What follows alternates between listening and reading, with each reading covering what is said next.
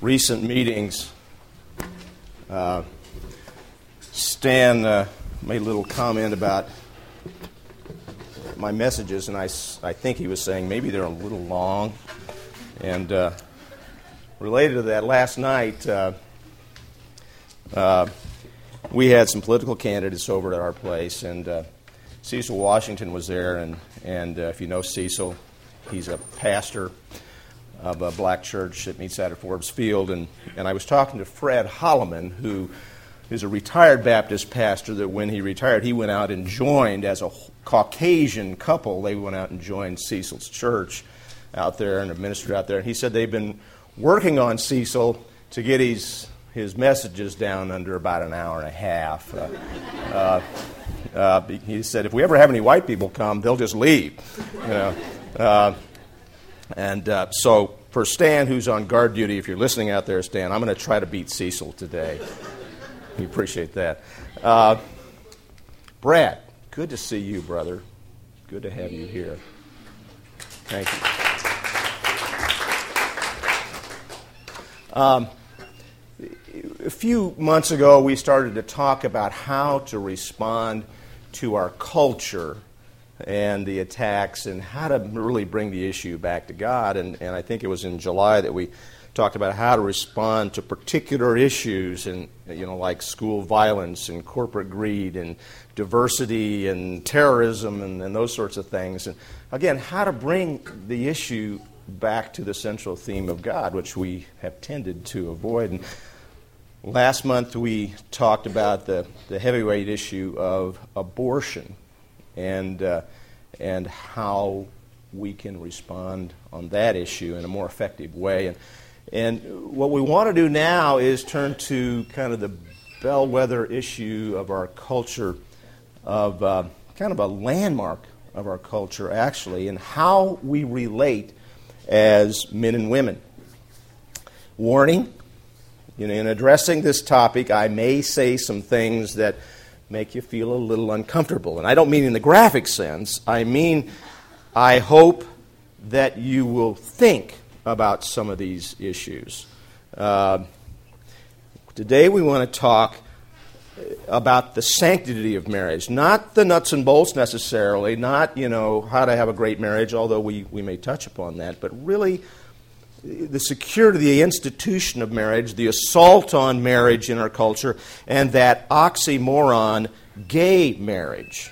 Now, I say that uh, because uh, several years ago I got involved with uh, uh, the effort to pass a constitutional amendment in, here in Kansas to define marriage as one man and one woman.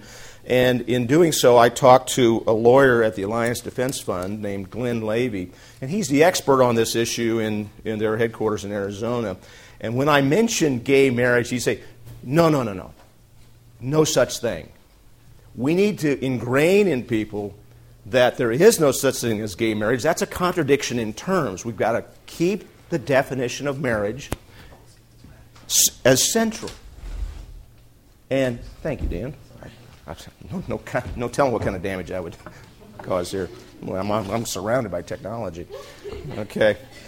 And, and this concern over the meaning of marriage is really one of the common sense arguments on our side. Uh, in, in 2002, the Hoover Institute uh, published an article about marriage, gay marriage, polygamy, and polyamory, which is group marriage if there's such a thing. Uh, and, and in that, they recognize that marriage to most Americans means monogamy. And uh, so adultery is clearly understood as a transgression against that institution, and legal polygamy would jeopardize that understanding of marriage. And that's why polygamy has historically been treated, in the West anyway, as an offense against society itself. Ironically, they note that the greatest threat to the meaning of marriage comes from relationships among homosexuals, um, excuse me, heterosexuals. Now imagine this. A young single mother of maybe multiple children who's unemployed or underemployed uh, and sees little prospect of, of remarrying, uh, has a good friend who's also a female and who's also heterosexual, but who has no family, but a good job with great spousal benefits. And if we had a law that defined marriage as, you know, regardless of gender of either party, what would be the problem with them having a marriage of convenience? She would have an income, she'd have somebody to share the expenses with, she'd have insurance for her kids, and the other lady, this single lady, would have companionship and a family. And if lightning struck, uh, and, and some guy came into the lives of either one of them, they could divorce and, and, and have a heterosexual marriage. This was a prognosis back in 2002. Just three years later, Fox News reports that uh, they're just friends now, but they'd like to be friends with benefits. Uh, in uh, the Ottawa Sun, this is Ottawa, Canada, not Ottawa, Kansas. Uh, Bill Dalrymple, age 56, and his best friend, Brian Penn, age 65, have decided to take the plunge and try out Canada's new same sex marriage legislation with a twist. They're straight. It's a, I think it's a hoot, Penn said. There are significant tax implications that we don't think the government has thought through. And they simply want to shed light on the widespread financial implications of the new legislation, and they're willing to take it all the way. You know, the assault on marriage is sometimes almost comedic, but it's, much, it's, it's about much more than just rights. It's about taking an institution that has been the cornerstone of our culture and robbing it of its very meaning. Now, once marriage means something other than one man and one woman, where do you draw the line? If you extend it to any gender, then how can you justifiably constrain it to just two people? What's wrong with polygamy at that point? What's wrong with group marriage? In fact, you know, if they pass that, we could all be married. I mean, how do you draw a line? And that's one of the problems. How do we respond to this assault on marriage and morality and ultimately on God? But, but let me first ask a more pragmatic question. Why should you care? I mean, we've got lots of single folks here. We've probably got divorced folks. We've got widows. Uh, you may be in a marriage now. It may be a difficult marriage. It may be a great marriage. Why should you care if a couple of people of the same gender get together and they have a ceremony and they're called married? Well, I suggest that we take a look at the Word of God first. We're going to start in Ephesians 5, if you want to turn there. Familiar passage, but an important one. And there, starting in verse 22, Wives, be subject to your own husbands as to the Lord. For the husband is the head of the wife, as Christ also is the head of the church, he himself being the Savior of the body. But as the church is subject to Christ, so also the wives ought to be to their own husbands in everything. Husbands, love your wives, just as Christ also loved the church, and gave himself up for her, so that he might sanctify her having cleansed her by the washing of water with the word, that he might present to himself the church in all her glory, having no spot or wrinkle or any such thing, but that she would be holy and blameless. so husbands ought also to love their own wives as their own bodies. He who loves his own wife loves himself. For no one ever hated his own flesh, but nourishes and cherishes it just as Christ also does the church, because we are members of his body. For this reason, a man shall leave his father and mother and shall be joined to his wife, and the two shall become one flesh. This mystery is great, but I am speaking with reference to Christ and the church. Nevertheless, each individual among you also is to love his own wife even as himself, and the, the wife must see to it that she respects her husband. Now, Paul here seems to be writing about marriage, but he tells us that he's really explaining the relationship between Christ and the church. The Word of God uses the illustration of marriage to partially reveal the nature of the mysterious relationship between Christ and the church. And while I don't know that we can fully understand that spiritual oneness with Christ, uh, in its full extent, we somehow have become one with Christ in the same way that a husband and wife become one flesh. Now, referring to marriage, what that tells me is that one flesh in marriage goes far beyond the physical. Uh, that marriage is a very special relationship with clear spiritual as well as physical dimensions. So I believe God sees marriage as the most important relationship among people. But there are other reasons that this issue should concern us. Please turn to Romans 1. And we'll start there in verse 18. For the wrath of God is revealed from heaven against all ungodliness and unrighteousness of men who suppress the truth in unrighteousness. Because that which is known about God is evident within them, for God made it evident to them. For since the creation of the world, his invisible attributes, his eternal power, and divine nature have been clearly seen, being understood through what has been made, so they, they are without excuse. Let's pause there. This is one of the most basic and significant passages in the Word of God, I believe.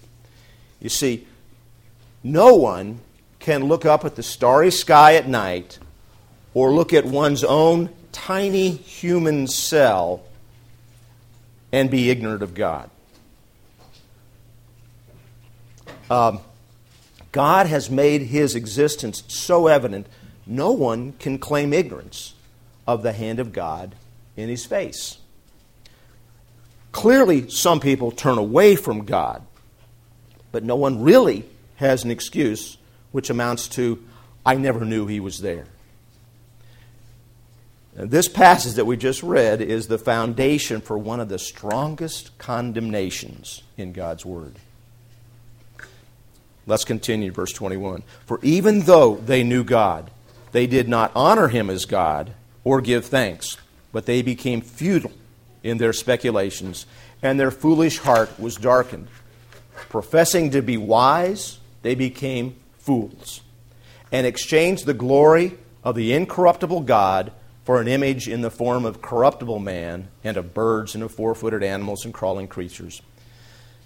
Therefore, God gave them over to their lust of their hearts to impurity, so that their bodies would be dishonored among them. For they exchanged the truth of God for a lie, and they worshiped and served the creature rather than the Creator who is blessed forever. Amen. Again, does this sound familiar? Can, we, can anybody deny that our culture worships the human body more than it worships God? Let's finish up this passage. 26. For this reason, God gave them over to degrading passions for their women exchange the natural function of that which is for that which is unnatural. And in the same way, also the men abandoned the natural function of the woman and burned in their desire toward one another.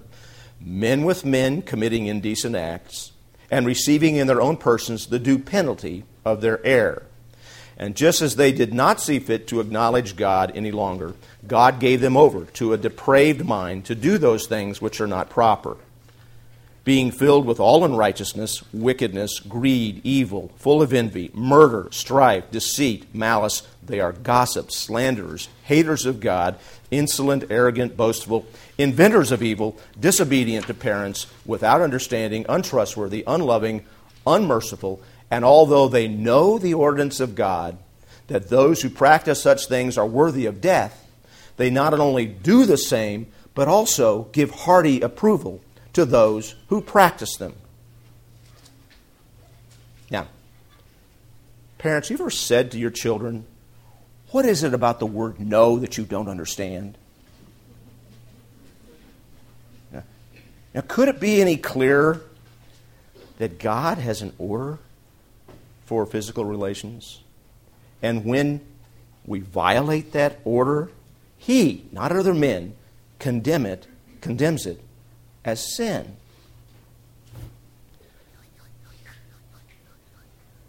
Where these theologians come, how they come to the conclusion that the Bible never condemns sodomy is beyond me.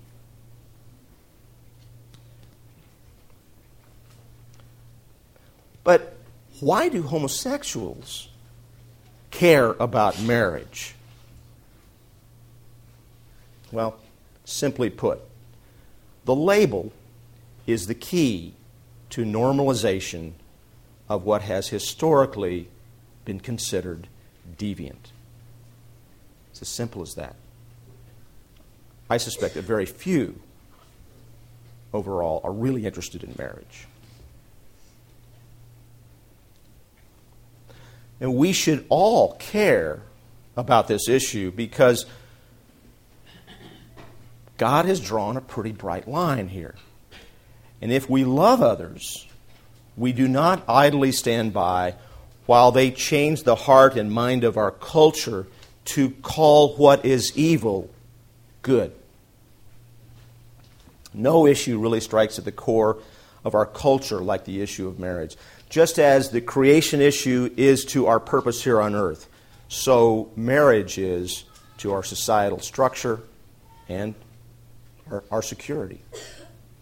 Now, there's still strong support in the heartland for the concept of traditional marriage. Just a few years ago, we, there were about 70% of the voters, the people that voted anyway, who approved the Kansas amendment uh, to the Constitution regarding marriage.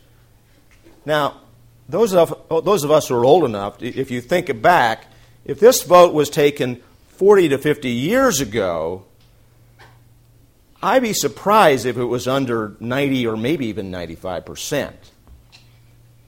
There'd been some slippage.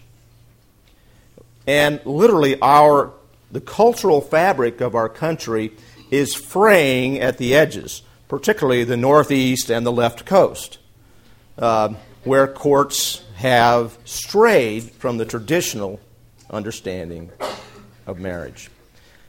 Uh, why is the assault on marriage so virulent today? Well, I don't know all the reasons, but I suspect that one reason is because the church has not argued from a, a position of credibility.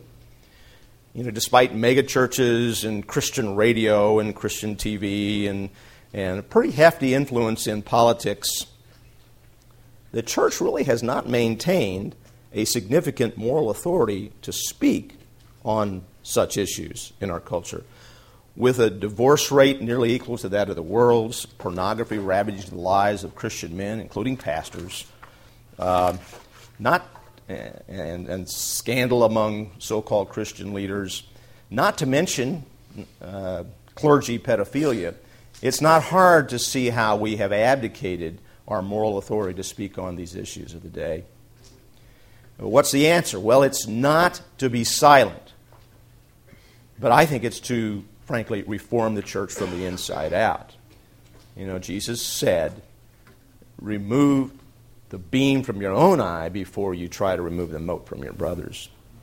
And Paul recognized this debilitating effect of hypocrisy on one's witness when it, uh, as it related to the Jewish Christians who persisted in living under the law uh, that they simply could not keep. In Romans 2, it says, you who boast in the law, through your breaking the law, do you dishonor God? For the name of God is blasphemed among the Gentiles because of you, just as it is written.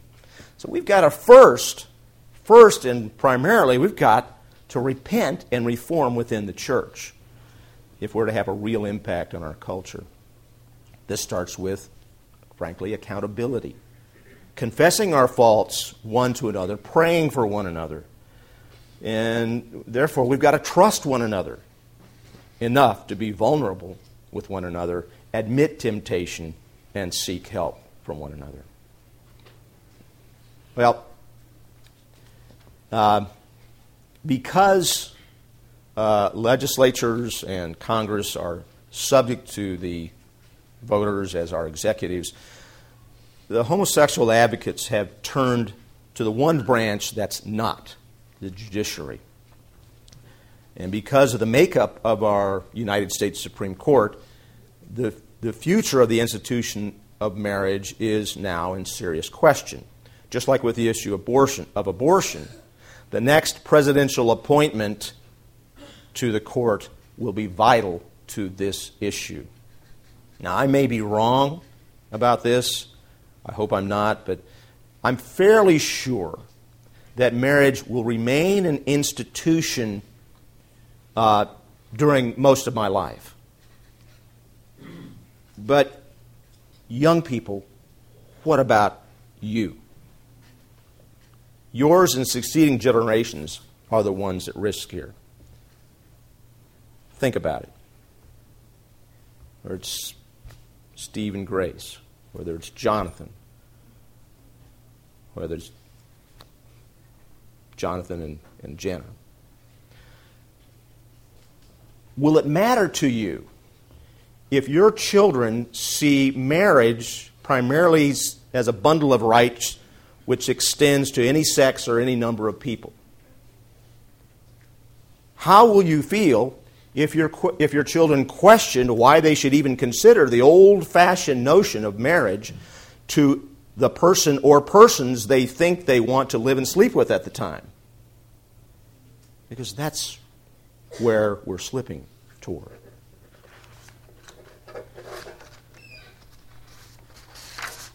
Well, what can we do to stem the cultural tide here? Well, I suggest you get involved, but it's going to take more than registering to vote, knowing who to vote for, and actually getting out and to vote. And I suspect some of you young people haven't even done that.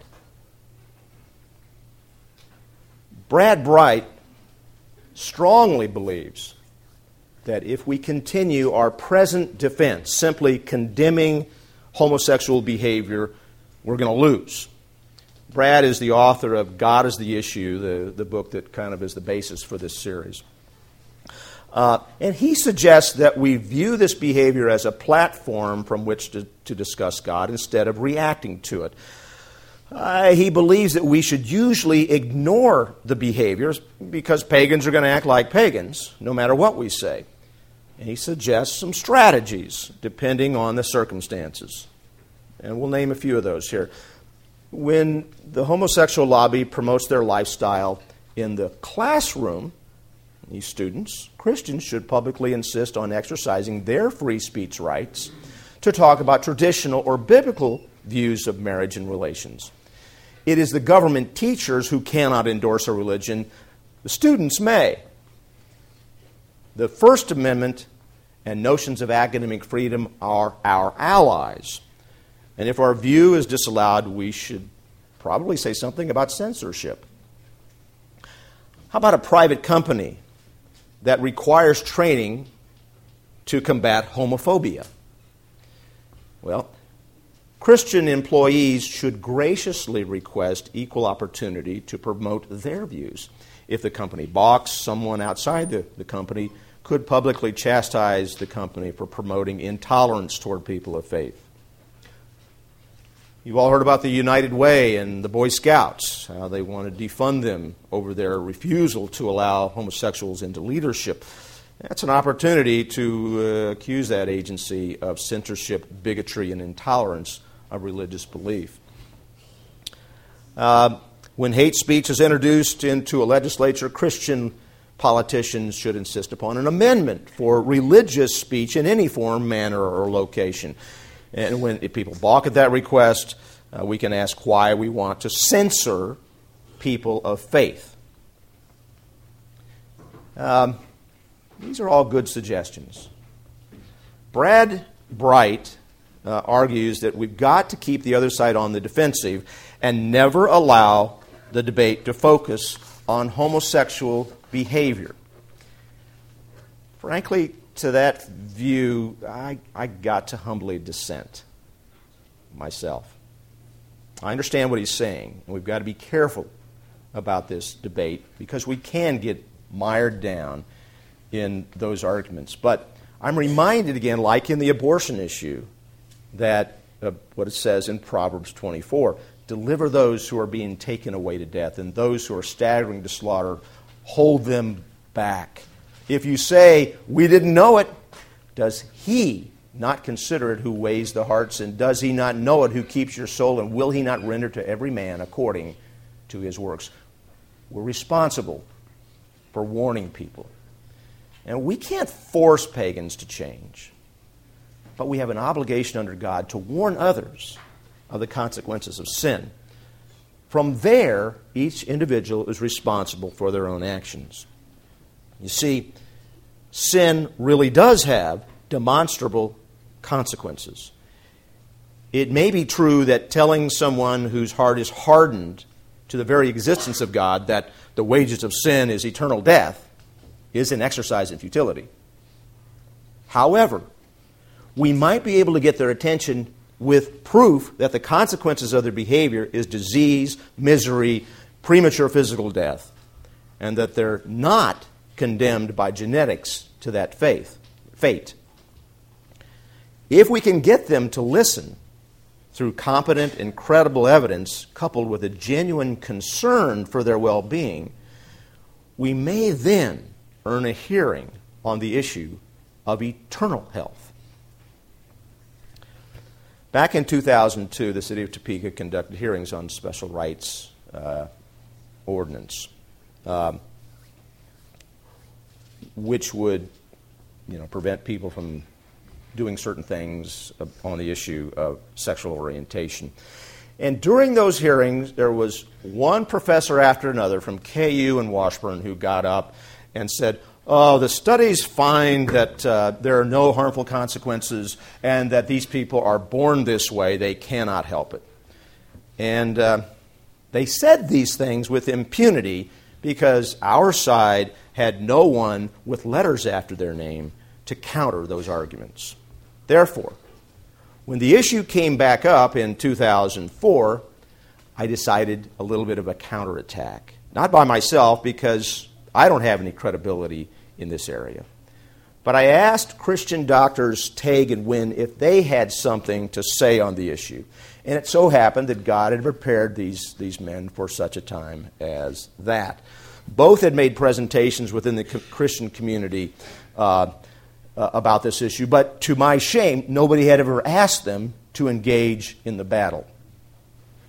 So uh, during those hearings, one of them covered the serious medical consequences of homosexual conduct, and the other addressed the lack of credible findings in research on genetic determination of sexual orientation.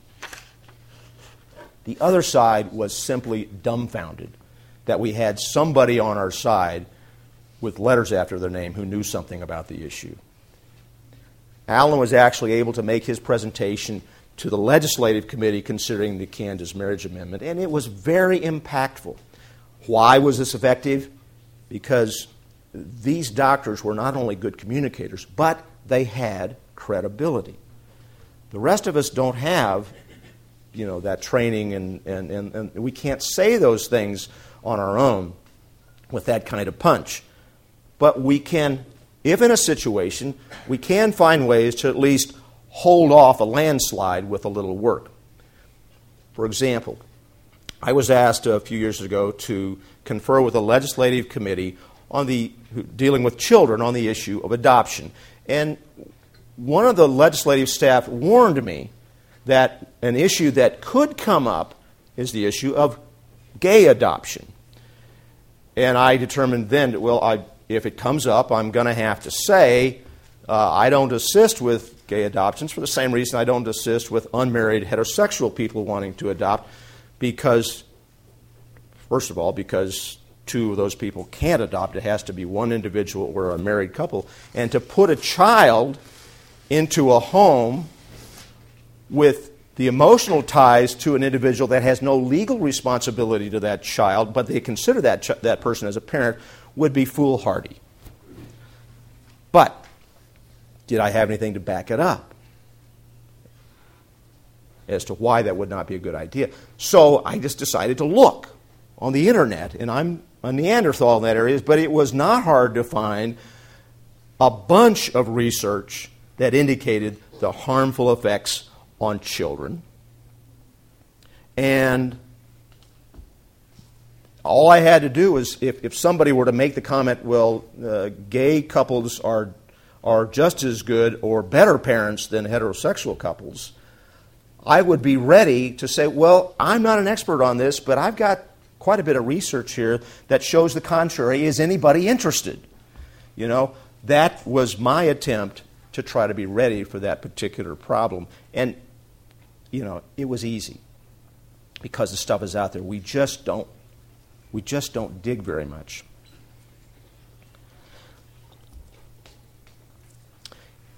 In Homer's Odyssey, Odysseus and his men had to sail between the twin perils of Scylla and Charybdis. Okay? If you're not familiar with the Odyssey, Scylla was a six headed monster, and she lived in a cave above the water, the water passage. And when a vessel sailed by, she would reach out with her heads and snatch six of the crew members of the passing vessel. On the other side was Charybdis, a gulf which three times daily would suck water into a whirlpool and three times disgorge the water. And any ship that passed by could not, if passed by too close, could not escape the whirlpool. Not even Neptune could save the vessel.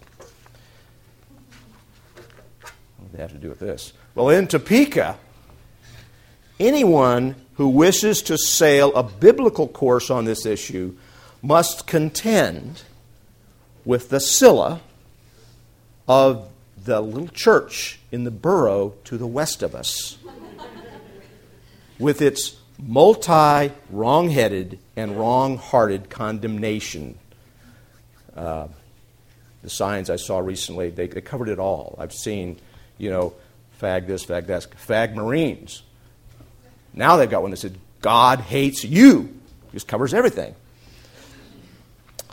On the other hand, we've got the Charybdis of the homosexual advocates clamoring to suck us in to a whirlpool argument of, on diversity and tolerance and social injustice. So, how do we respond to these twin perils? Again, let's take a look at the Word of God. In 1 Peter 3, it's got some sage advice. After talking actually about marriage, it says to sum up, all of you, in verse 8, all of you be harmonious, sympathetic, brotherly, kind hearted, and humble in spirit, not returning evil for evil or insult for insult, but giving a blessing instead. For you were called for the very purpose that you might inherit a blessing. The one who desires life, to love, and see good days must keep his tongue from evil and his lips from speaking deceit. He must turn away from evil and do good. He must seek peace and pursue it. For the eyes of the Lord are toward the righteous, and his ears attend to their prayer. But the face of the Lord is against those who do evil. Who is there to harm you if you prove zealous for what is good? But even if you should suffer for the sake of righteousness, you are blessed. And do not fear their intimidation. And do not be troubled. But sanctify Christ as Lord in your heart, always being ready to make a defense to everyone who asks you to give an account for the hope that is in you, yet with gentleness and reverence. And keep a good conscience, so that in the thing in which you are slandered, those who revile your good behavior in Christ will be put to shame. For it is better, if God should will it so, that you suffer for doing what is right than for doing what is wrong. For Christ also died for sins once for all, the just for the unjust, so that he might bring us to God, having been put to death in the flesh, but made alive in the Spirit. Now, how do you respond to the picketers? Who knows? I know the media has taken the tack as we simply ignore them. Uh, I don't know. I kind of think it would be good to say, Bless you. You know, God loves you, and He even loves me. How do you respond to individuals that you might come into contact with who are in the homosexual lifestyle? I suspect in this group it's not with screaming and taunting. But it could be with a little bit of uncertainty, if not avoidance. We need to understand some things about this particular issue and those people. Several years ago, when we were dealing with this issue in Topeka, uh, a man from Focus on the Family by the name of Mike Haley came and, and addressed some pastors and some others, and he taught us a number of things about people who fall into the trap of gender confusion. First of all, uh, all people, to some extent, I won't say are bisexual, but are bi affectionate. Christy says I need to be careful about this. Okay, have you ever seen a, a, boy with his arm around his pal? You ever seen a, a young girl combing the hair of another girl? You ever seen men hug? Okay? Those are all signs of affection. Now, it's clear there's a line that should not be crossed in terms of affection. But frankly, God told us to love one another, regardless of gender. And we do. Everybody does. And the studies show that most homosexuals admit that they have had at some time in their life an attraction for the opposite sex. I believe that what we call homosexuality today is simply those who have crossed the line. And we're not all that much different. Secondly, the phrase homosexuality is a choice is not altogether true. That's not the whole picture. Uh, whatever the cause, those with the tendencies are tempted by, in the same way that heterosexuals are tempted to fornicate or commit adultery. Once there's a predisposition there toward homosexuality, the temptation is not a choice. Something that Mike made clear to us. What is a choice is when you act upon the temptation and cross the line, just like it is for the rest of us be careful about using that term. Finally, research also shows that most homosexuals come from homes without a father present or a poor relationship with a father, including lesbians. Now, this does not mean by any stretch of the imagination that everybody from a single parent home is going to turn out this way. Only if there is a strong correlation. Hence, we need to vigorously defend marriage and the traditional family. If there's no father in the home, one would be wise to find positive role models. You know, to be honest, if something, God forbid, were to happen to Christy, do you think I would want Lydia to grow up and be proud of her burp after a meal? No. I would want to surround her with godly women that would mentor her to become one. All right? You guys understand what I'm saying? Uh, boys need to be around positive father figures, role models, really, more than they need peers. if there is a father, but it's a strained relationship, it's really pretty important that the father and the child work out the problems as best they can and get help if they need it. When Mike Haley finished his presentation to the pastors, he told us a true story of a father's love for his son. He said, The son said to the father, Dad, I'd like to run a 5K with you. And the father said, Well, you and I have never run before, but, you know, if, if you want to, we'll train and we'll run it. And they did. And a little bit later, he said, Dad, I'd like to run a mini marathon. He said, Wow, I don't know if I can handle that, but we'll do it. And they did. Then he said, Dad, I want to run a marathon with you. And then it was the Boston Marathon. And then a triathlon. And then they, he said, let's do the Ironman in Hawaii. And they did all those things several times, many times. And dad was in his 60s. Now, after explaining that as a preface, Mike put on a video and showed us uh, a video of Rick and Dick Hoyt. Has anybody here seen the, the Hoyt videos? If you see them, make sure you've got a full box of Kleenex. You see, what, what we saw was Dick Hoyt swimming, what is it, two miles or whatever, amidst the, the horde of other swimmers in the, in the triathlon, with a dinghy tethered behind him, attached to his body, with his son Rick laying there. You see, Rick was born with an umbilical cord attached around his, or tightened around his neck, and he suffered cerebral palsy. He has no control over his body. He can't even speak until they discover the technology to help him communicate. And then you see, excuse me, it's powerful. Then you see uh, Dick picking up his son and putting him into a carriage on his bike.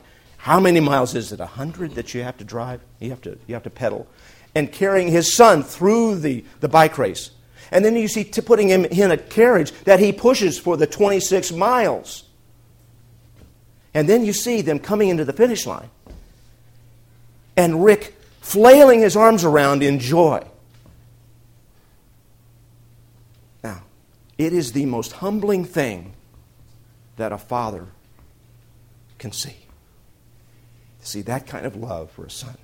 Now, the, I thought about showing it, but I, it would overwhelm our, the message completely, get us completely off track. The point that I wanted to make is that why did Mike Haley show us that video? You see, Mike had a father. In fact, he was an active father. He owned an, an athletic equipment store. But he didn't really treat Mike like a son. In fact, he called Mike his third daughter because Mike didn't measure up to his father's expectations as an athlete. Then one day, a youth minister showed some interest in Mike, and I think when he was 10 or 11, and started to take him to church events. And Mike so much appreciated that attention. One day after the relationship developed, the youth minister made physical advancements on Mike and led him into years of the homosexual lifestyle of pain and suffering until one day when an ex gay friend of his persistently pursued him to call him out of the lifestyle and to come back to Christ. You see, what Mike was saying was that that's what I needed was a father that loved me. It was huge. It was huge. The point for me is that we should neither avoid nor be intimidated by people caught in the homosexual lifestyle. Yes, God condemns the sin in no uncertain terms, but people fall into these sinful patterns for a reason. And we should look at them as part of the harvest, as an opportunity to bring glory to God. Paul saw this among the Corinthian believers. He said, You yourselves wrong and defraud, you do this to your own brothers. Do you not know that the unrighteous will not inherit the kingdom of God? Don't be deceived. Neither fornicators, nor adulterers, nor idolaters, nor effeminate, nor homosexuals, nor thieves, nor the covetous, nor drunkards, nor revilers, nor swindlers will inherit the kingdom of God. Such were some of you. There were former homosexuals that he was talking to, part of the Corinthian church. But you were justified in the name of the Lord Jesus Christ and in the Spirit of God. So, what can we do? What can you and I do? Well, if we're married, we need to both seek and model the best marriage possible for others to emulate.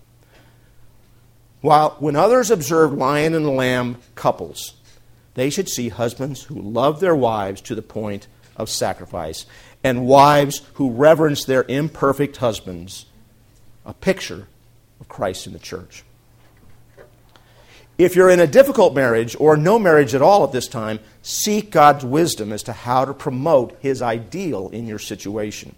If you've never been married, find out as much as you can to prepare for the most important relationship that you will have with another person on earth. For the males here, we have a perfect opportunity to talk about our part in this at the men's advance in just about four weeks. In fact, Stan gave me a note to read here. A plug. Men, young and old, please come to be sharpened and to sharpen the iron of other men on October 24th and 25th at the Branded Bee Ranch off of Lake Perry. In addition to hearty fellowship and great food, there will be several presentations and group discussions on issues that challenge men daily.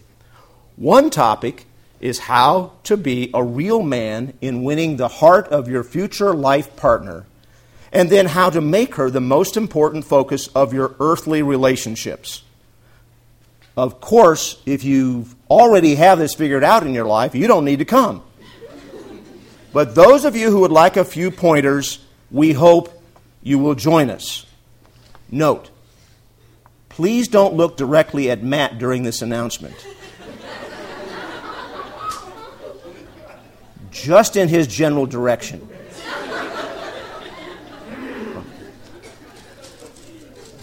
Well, Matt, the, uh, the uniform for that event is denim and flannel. Let's pray. Father, we give praise to you, and we ask, Lord, that you would continually be with us here. Lord, we need you to sort through this difficult issue how we as a body can purify ourselves first how we can model uh, the best marriages and promote the best marriages and families within our culture. How we can encourage other Christians to do the same. How, Lord, we should never respond in anger uh, to those on either side of us, but we should always respond with the truth in love. Father, thank you Thank you for the acceptance of these folks here and how I know that they desire this for their families. We just pray that you would continue to do your work in our lives and make us stronger vessels for your work. We ask all these things in Jesus' name. Amen.